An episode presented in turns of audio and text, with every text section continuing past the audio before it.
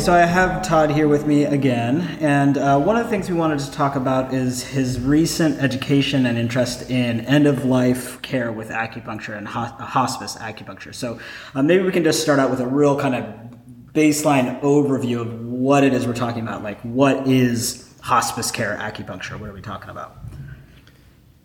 Yeah, uh, I'm a certified hospice and palliative care acupuncture practitioner, and so I've had advanced trainings and taken some exams to uh, study end of life care.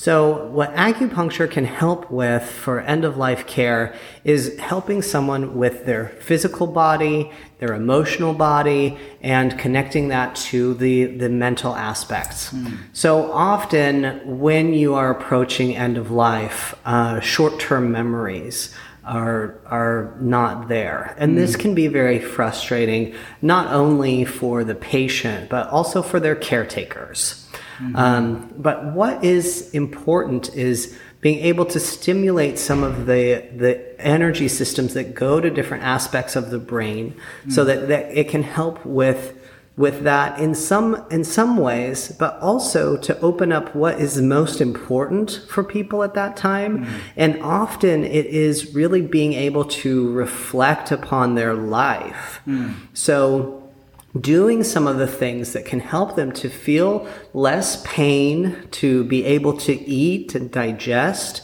mm-hmm. to sleep. Um, so that some of those physical aspects are feeling a little bit better so that they can do that deeper spiritual work, which is reflecting upon their life. Mm. And so this is really helpful for family members and caretakers to also be able to bear witness to someone who is a little more cognizant of that process. So, for example, when I helped my grandmother through end of life care, she was able to share with me stories about when she was young and living through World War II and telling me about family members who had passed away long before I was born. Mm. And so it was this beautiful, beautiful um, opportunity for her. So when the needles were in, she just really lit up. And I think that having gone through that experience, and that was before I had the advanced training, mm. but just seeing how helpful this can be. Um, and it made it so she had a very peaceful death mm-hmm. because she was able to do that deeper spiritual work. Mm-hmm. So, what I'm hearing you say, and just let me know if this is what you're saying, is that you feel that um, at least in one aspect, it's like by kind of helping the body overall to, you know, digest, to have a little bit less pain, to have a little bit more ease, then that person's resources, instead of experiencing those discomforts, can be liberated to do some of the deeper work of uh, that comes at the end of life. Exactly. Okay. Exactly. And then in addition, the acupuncture points, we have very specific points that will help to open up pathways to those areas of the brain. Mm-hmm. So when the body is feeling more comfortable, then that then those the brain can focus on some of that work. Yeah, yeah, and you know, and I think we're a little bit skirting around an issue, which is fine, and, and we probably should continue to do so. Um, which is, you know, one of the things that we don't talk about a lot as acupuncturists, um, which is kind of the more esoteric, for the lack of a better word, aspects of what we do, which is you're, you're giving a very um, practical explanation, which is probably very easily research validated, which is by helping the pain reduce and all these things, the person is then has more energy, has more memory, has um, more, you know, less uh, irritability because they're not in so much pain, etc. And that's great. And then there is this other aspect, um, you know, which is like there's something energetic, which is the word I use. You could use the word spiritual, I think, if you wanted to. You know, we have points that are specifically called windows of heaven, or you know, have all these kind of esoteric spiritual aspects to them. And it's undeniable. I mean, if you've had acupuncture, you know it has those the capacity to connect you with that realm, whatever we want to call it. Um, I don't know if you want to talk about any of those points, or or maybe you know refer to that a little bit. Sure. I mean, there's the the main point at the very top of the head, uh, the the Chinese word um, translated as hundred convergences, because this is where all of the energy of the body connects, and it connects it connects us to what? Yeah. I mean, the the symbol for human Ren is a picture of of heaven and earth, and we are that bridge. So we do points that help us to connect with heaven and with earth, and to be that energetic uh, bridge between the two.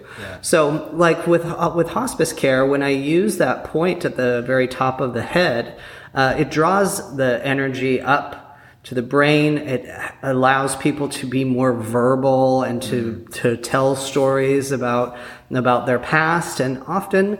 When when we are working with people at end of life, they will tell me about people who have passed that are they are seeing in the room Right. you know and these are things that if you don't have this training it can be kind of scary but for Sure. for people with with this training is very normal and it happens with everyone and it's a beautiful thing Mm-hmm. this is always a positive thing because Mm. people people feel like they they are being welcomed Right. to whatever it is that comes next i don't know but Yeah, could you just drop that on the podcast right now? yeah sure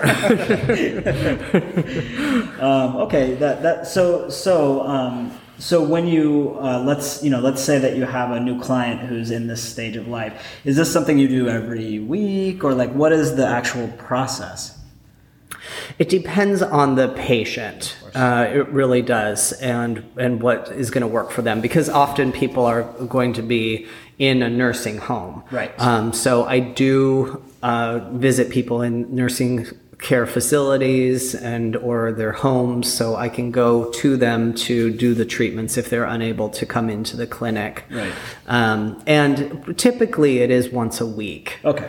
That, that tends to be very helpful. I also use the Korean hand therapy with these patients, and then I will teach their caretakers how to replace Nice. those acupressure stickers so that they're getting some treatments in in the interim. Right, right. Okay. Um, and you know, I guess I, I should back up just a little bit. What what exactly was involved in the training? So I assume it was, you know, some information about the reality of end of life. But was there, you know, what what what? Do you, I mean, there's points and stuff, but what else? Like, was it more about the kind of emotional thing of being there with folks, or like what what did you actually get trained? Yeah, so it was extensive training around um, end of life care from from a nursing perspective. Okay. Right. So we're looking at the physical body, and then we're looking at the stages of dying. So that was some of the basic stuff, and then we're going over the the different points. Which points are the most effective? Which are easier to use? Mm. Right. So practical. practical aspects of that. Um, and then and then some some discussion around the spiritual aspect of this. Now, it, the spiritual aspect is something that I, I'm I'm also currently in seminary, and so that's I'm wanting to work more with hospice patients, and so in that training, I'm focusing more on that spiritual aspect of Right. helping helping people to pass over. Right. You know, we we're approaching a time when the baby boomer generation is going to be approaching death and so we're, we need a lot more people in end of life care Yeah. in this country i mean Yeah. the, the right now the numbers are um, 2.4 million people in the us die annually wow. yeah. Um, and they, there was a, a survey taken that was saying that 80% of them say that they would rather die at home. Right. You know, and so it's so when we think about that, it's like, well, how can we help to support that? Right. And we need care providers who can go to people's homes and really be able to help people. And so it takes a level of comfort mm-hmm. to be able to help people in the dying process. Sure, for sure. And and would you say there are um, are there any types of end of life situations that really aren't great for this? I mean, obviously, if it's like a sudden death, that doesn't even make sense. But are there types of folks that maybe acupuncture would not be so helpful for them, like a certain level of cognitive impairment, or any you know, like is there anything like that, or is it pretty much anybody who's in that stage of life can can benefit? Um, it, it's pretty much anybody because even if they're not very cognizant, I am able to um, read their pulses to do a, a diagnosis. Right. Yeah. Okay. Yeah, I mean, obviously, their care providers would have to be able to consent to the treatment for them if they were Yes. in that state anyway. So Yeah. Yeah. Um, okay. Okay. So I think, and it's I'm- always my preference that Yeah. people are more cognizant. of course, of course. Um, any anything else about this training that or or this practice that you really want to make sure that people understand? I mean, again, this is probably the first time most people have heard about this. Um, just any any advice you would give to people who are maybe considering this or anything else? Um, I think that people should know that um, you know that alternative medicine is really underutilized in general, and that it is a really safe integration between their Western medicine and and the Eastern medicine. So even if if someone is in the hospital or if they're on medication, like it is very safe and a really good. Um, uh, uh, treatment to to add acupuncture to it. Yeah, it's a good companion, right? Mm-hmm. Like especially acupuncture as opposed to my my thing with herbs. Herbs are a little harder, especially end of life. The drugs can be a little heavier, and and a, there can be more reactivity. But acupuncture, it's like especially acupressure. My goodness, like Mm-hmm. anybody can really do that, even if they, you know, have a high rate of infection at the skin or something like that. You know, there's so many ways. So.